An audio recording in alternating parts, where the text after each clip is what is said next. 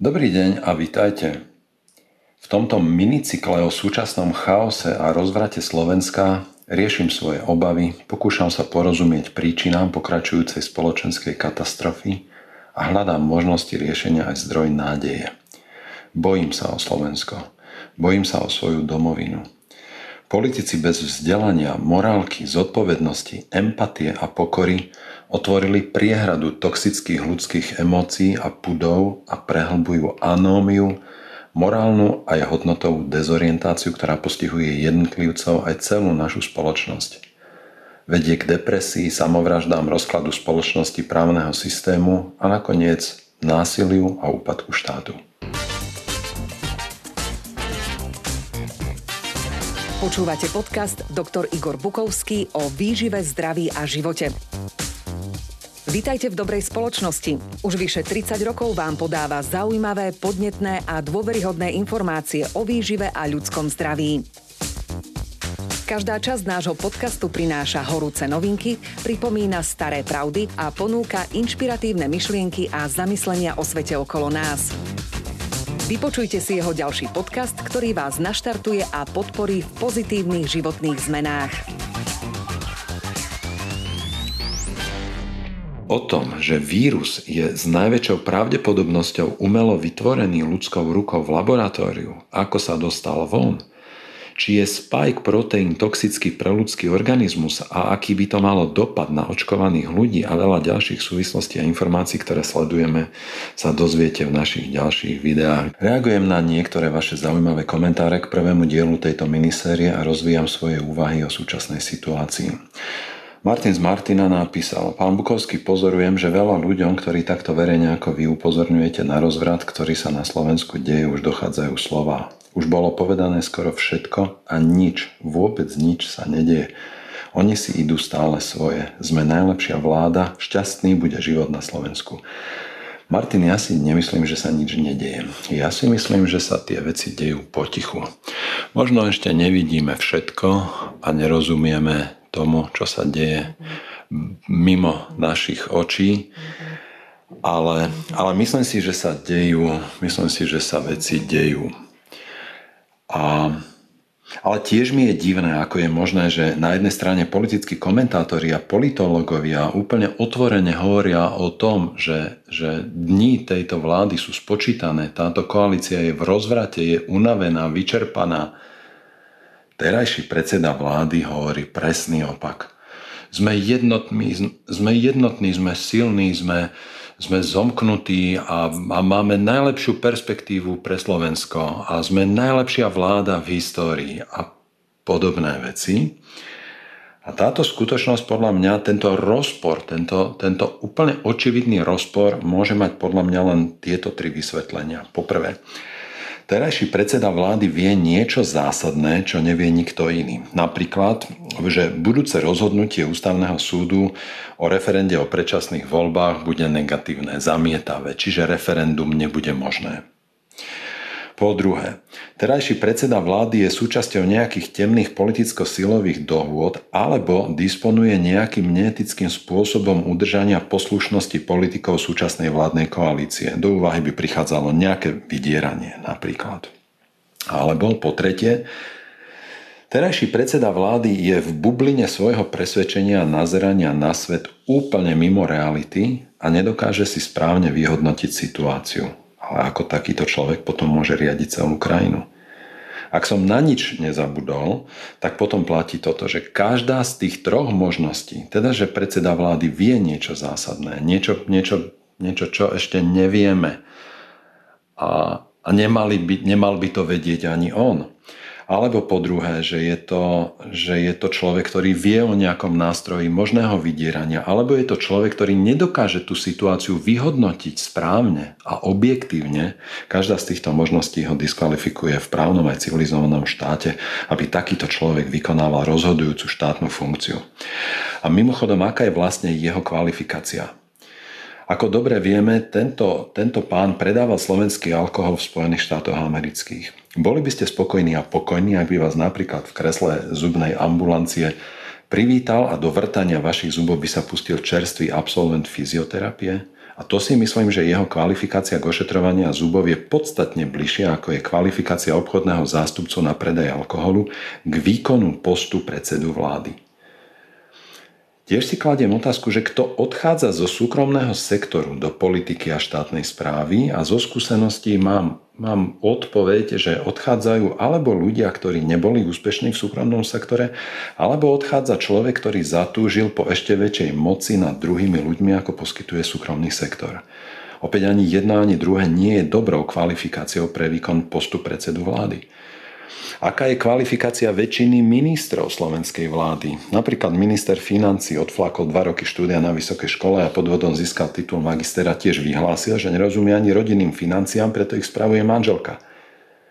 Toto je kvalifikácia na výkon postu ministra financí v Slovenskej republike.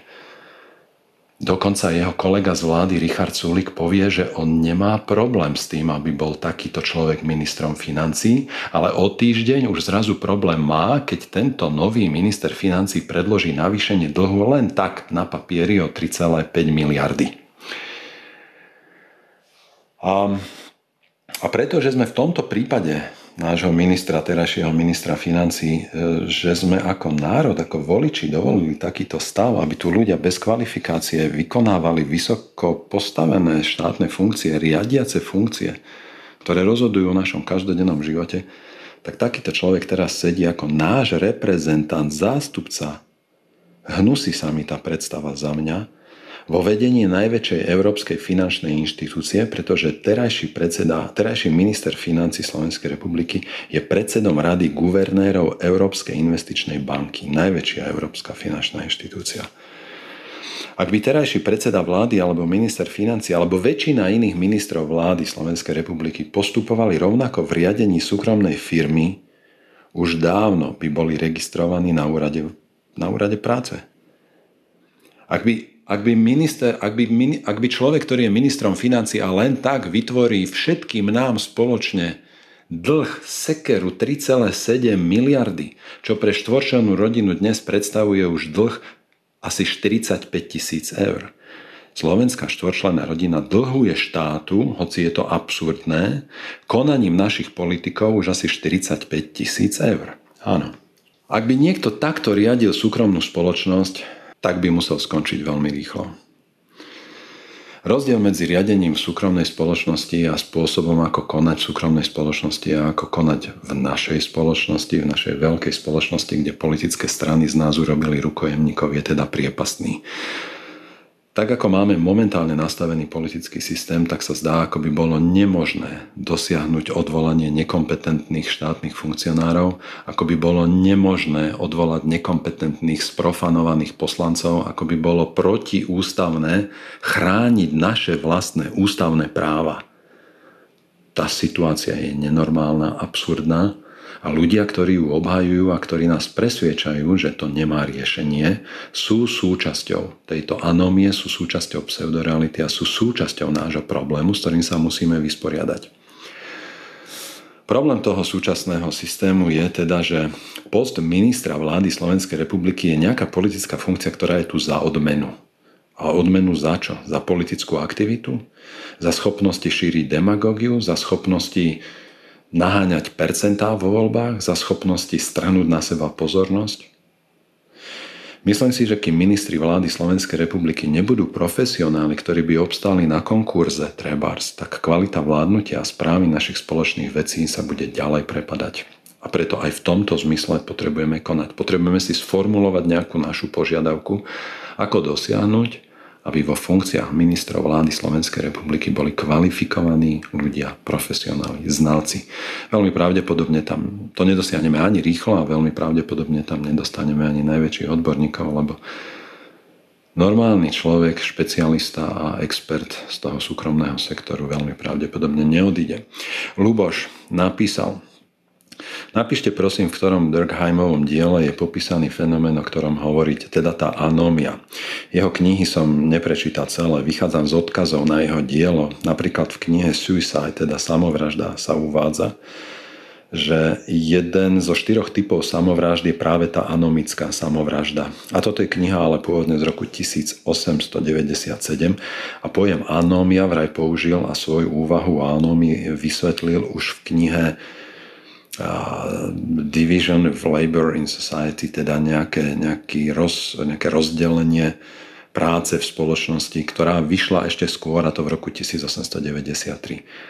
No a len tak teda na okraj, tento človek je pre mňa taký zaujímavejší alebo, alebo sympatickejší, pretože podľa mňa prekonal Marxa, ďaleko ho prekonal. Um, pretože na rozdiel od Marxa tvrdil, že konflikt modernej spoločnosti nespočíva v konflikte spoločenských tried a ich následnom strete, teda revolúcii, ktorá sa nikdy nestala podľa predstav Marxa, ako sa mala stať, ale v určitom odsudzení a narušení pôvodných noriem a vznikom novej ekonomickej situácie. A to ten, to ten Durkheim ešte v roku 1893, keď toto začal už formulovať, nič netušil o, o akciových spoločnostiach, hedžových fondoch a, fondoch a podobne ale tvrdil napríklad, že tradičné náboženstva poskytujú dostatok spoločných hodnôt, na ktorých spoločnosť môže postaviť to fungovanie na rozdiel od anomických jedincov. Jednoducho, že nejaké spoločné hodnoty a tie spoločné ideály a nejaké, nejaká spoločná morálka je oveľa zdravším prostredím, oveľa zdravšou atmosférou pre fungovanie spoločnosti, než, než nejaký individualizmus a egoizmus, ľudí, ktorí sú úplne odtrhnutí či už svojim vlastníctvom od podnikania, alebo sú odtrhnutí od morálky a práva a zákonov a spoločenských noriem. A najmä netvrdil, že zo spoločenskej anómie ktorú popísal, povstane nový druh spoločnosti, ako to tvrdil Marx. Ale zaujímavé a príznačné podľa mňa pre ľudstvo ako také je, že Marxa, ktorý hlásal tie nezmyselné utopistické blúdy a revolúciu, ktorá sa nikdy nestala tak, ako tvrdil, že je nevyhnutná, pozná takmer každý, najmä mladí ľudia zo západu, ktorí sú dnes nadšenými zástupcami Marxa a socializmu, ale na svoju dobu veľmi realistické hodnotenia spoločnosti a jeho autora, teda toho Emila Durkheima, toho nepozná takmer nikto. Aj toto podľa mňa o niečom hovorí. O našej vrodenej túžbe nájsť spôsob, ako žiť bez námahy a zodpovednosti a o našej zvrátenej ilúzii, že každý, kto toto ponúka, je hodný nasledovania a dôvery. Slavomír Rev napísal, držím palce vo vašom vzdelávaní národa, no zároveň sa bojím, že to je márne. Slavo a nikto, kto si toto myslíte, alebo kto napíšete takéto veci, ja sa nechcem tváriť a vôbec necítiť ako učiteľ, ako učiteľ národa. Toto nie je učenie národa. Ja chcem povzbudiť vždy len jedného človeka, tak ako keď sedím s klientom. Ja sa vždy usilujem pomôcť jednému človeku.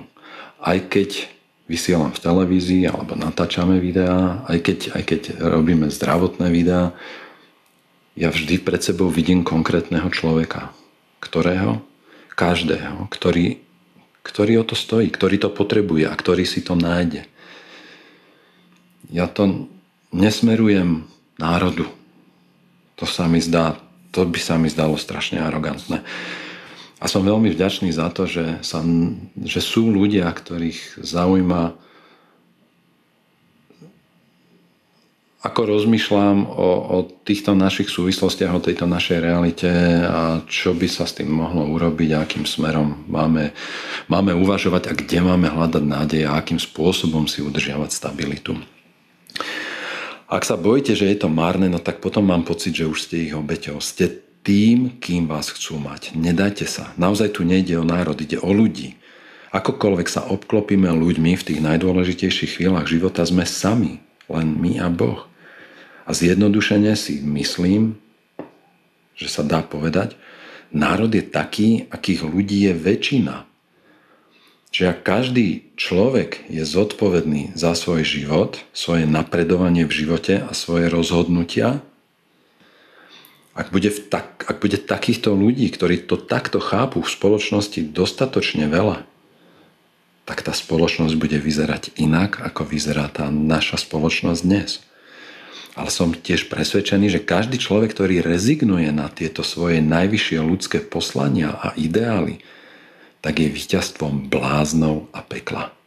Každý človek, ktorý rezignuje na to, kým má byť a kým môže byť, akým človekom môže byť, nedovoliť, aby sa, nedovoliť, aby sa z neho stala naozaj iba taká tá hromada vegetujúcich buniek, ktoré konzumujú zábavu a jedlo a sex a spánok, toto nie je dôstojné človeka. A táto degenerácia je podľa môjho názoru a pocitu najväčšou príčinou nášho súčasného stavu. Zdegenerovali sme na to, do takej miery, ktorá bráni nielen chápaniu našej slobody a našej zodpovednosti za svoj život, ale ktorá bráni aj tomu, aby sme si to dokázali ochrániť. My sme paralizovaní touto degeneráciou, ktorú sme dopustili vo svojom živote. Marian S. napísal, pán doktor, vaše úvahy a myšlienky by mali vysielať nielen v rámci Slovenska, aby si ľudstvo uvedomilo, k čomu svet speje, ale hlavne Slováci by sa mali prebrať a zabrániť rozkladu štátu. Mám viac ako 70 rokov a mrzí ma, že tak ľahko prichádzame o slobodu a samostatnosť. Ja ďakujem, Marian, za vašu dôveru a uznanie, ale som si istý, že moje myšlienky nie sú nič svetoborné. To, čo hovorím, to by mala byť samozrejmosť. To by mala byť samozrejmosť na školách, aj v rodinách, aj, aj vo, väčšine, vo väčšine ľudských hlav. A je mi divné, keď takéto veci čítam o sebe. Nemyslím si, že toto sú nejaké svetoborné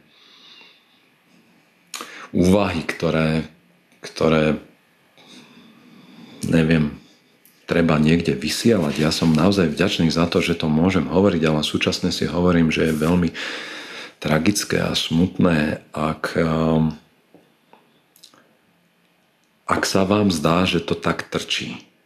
No, pretože si myslím, že o tomto by sa naozaj mali učiť deti v školách, o tom by mali premyšľať mladí ľudia a o svojom živote by mal premyšľať každý človek. A starí ľudia by nám mali hovoriť o svojom živote stále veľa, a mali by sme ich počúvať.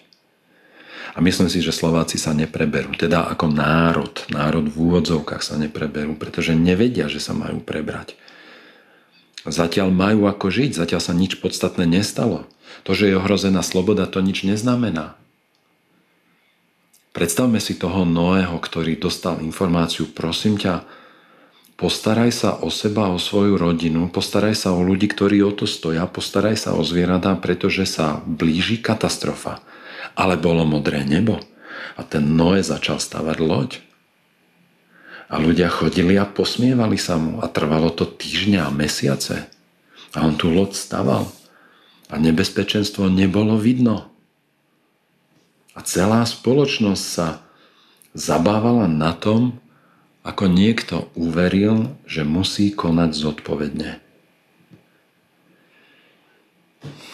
Smutným faktom pre mňa je, že verejné nepokoje by u nás nastali asi iba vtedy, ak by mladým ľuďom vypli internet a telefóny, strednej generácii by zobrali alkohol, čokoládu a televízory, starej generácii by nariadili platiť za svoje lieky a operácie aspoň v polovičnej výške skutočných nákladov.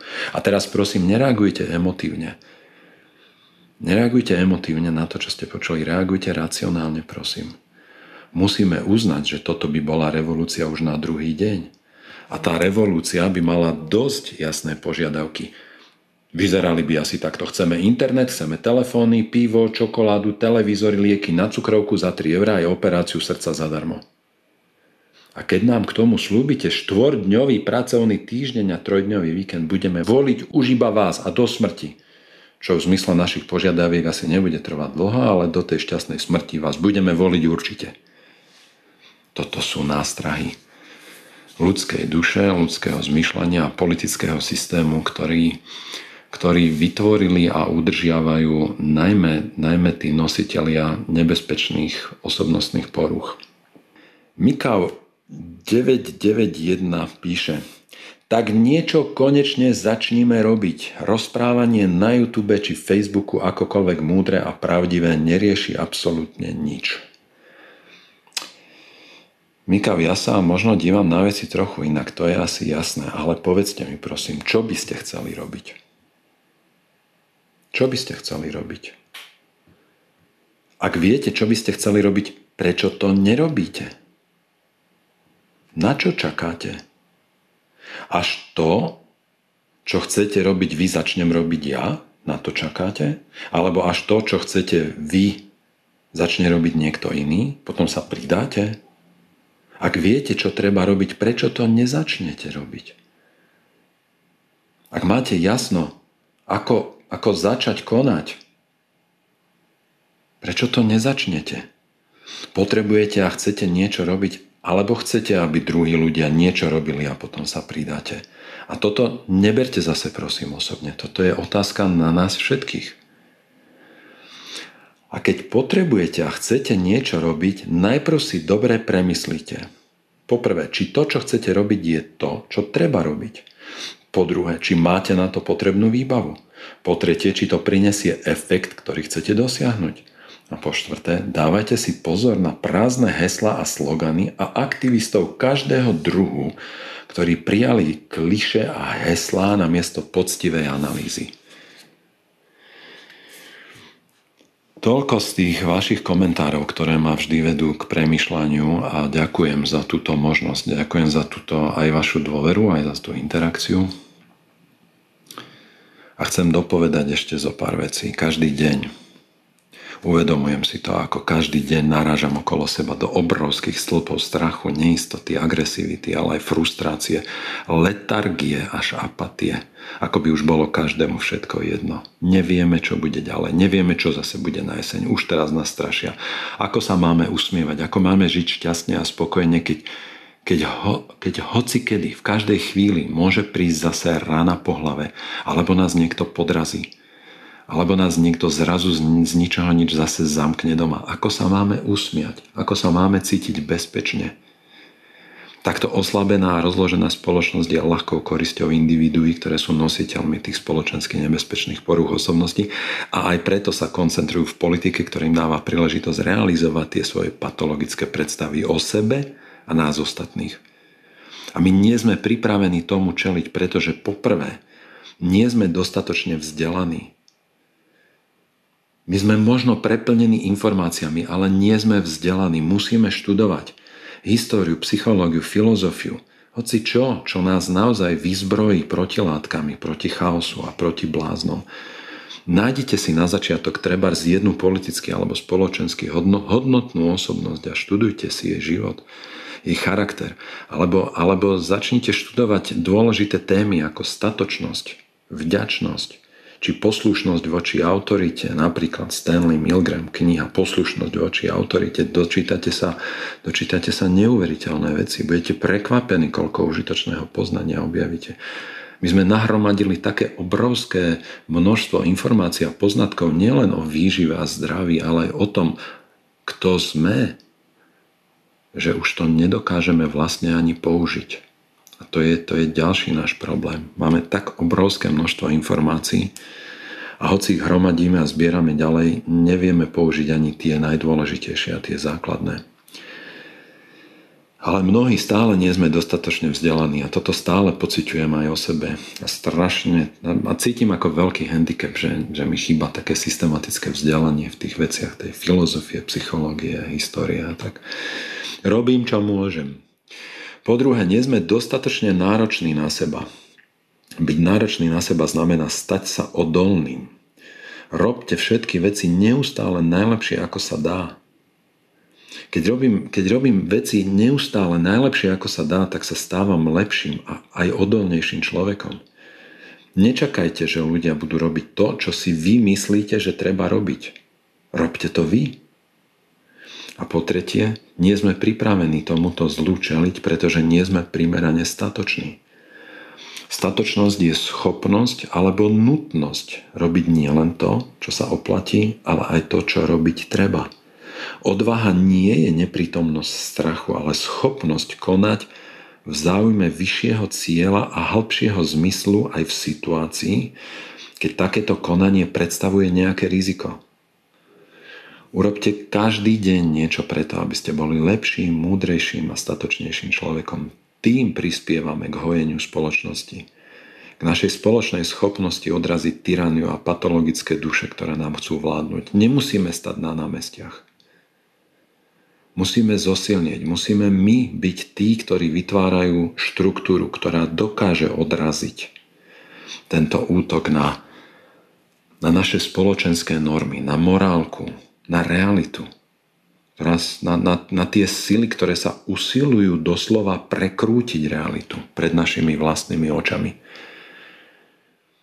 A budeme premýšľať, ako môžeme dosiahnuť, aby sme oslabili moc všetkých politických strán a začali ju vrácať sebe samým, teda ľuďom, ktorých politici radi označujú ako voliči a občania, to vyžaduje zmenu volebného zákona.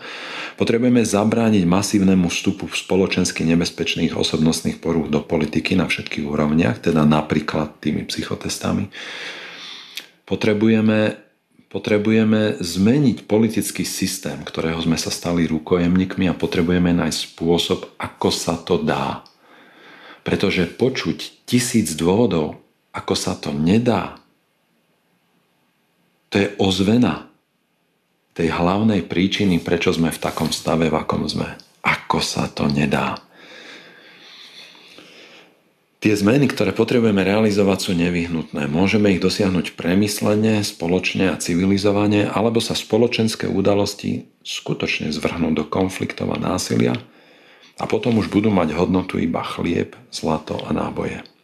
A Božie slovo, samozrejme, nikdy nezabudnime na Božie slovo, pretože hlboká bázeň z Boha Stvoriteľa je základom dobrého a bezpečného ľudského bytia. A vždy to tak bolo. Človek, ktorý neverí, že jeho život pochádza od Stvoriteľa a patrí Stvoriteľovi, ľahko uverí hocičomu a ľahko spácha hocičo. Samozrejme je pravda, že aj veriaci ľudia sú schopní páchať zlé veci, ale tá pravdepodobnosť je o mnoho menšia.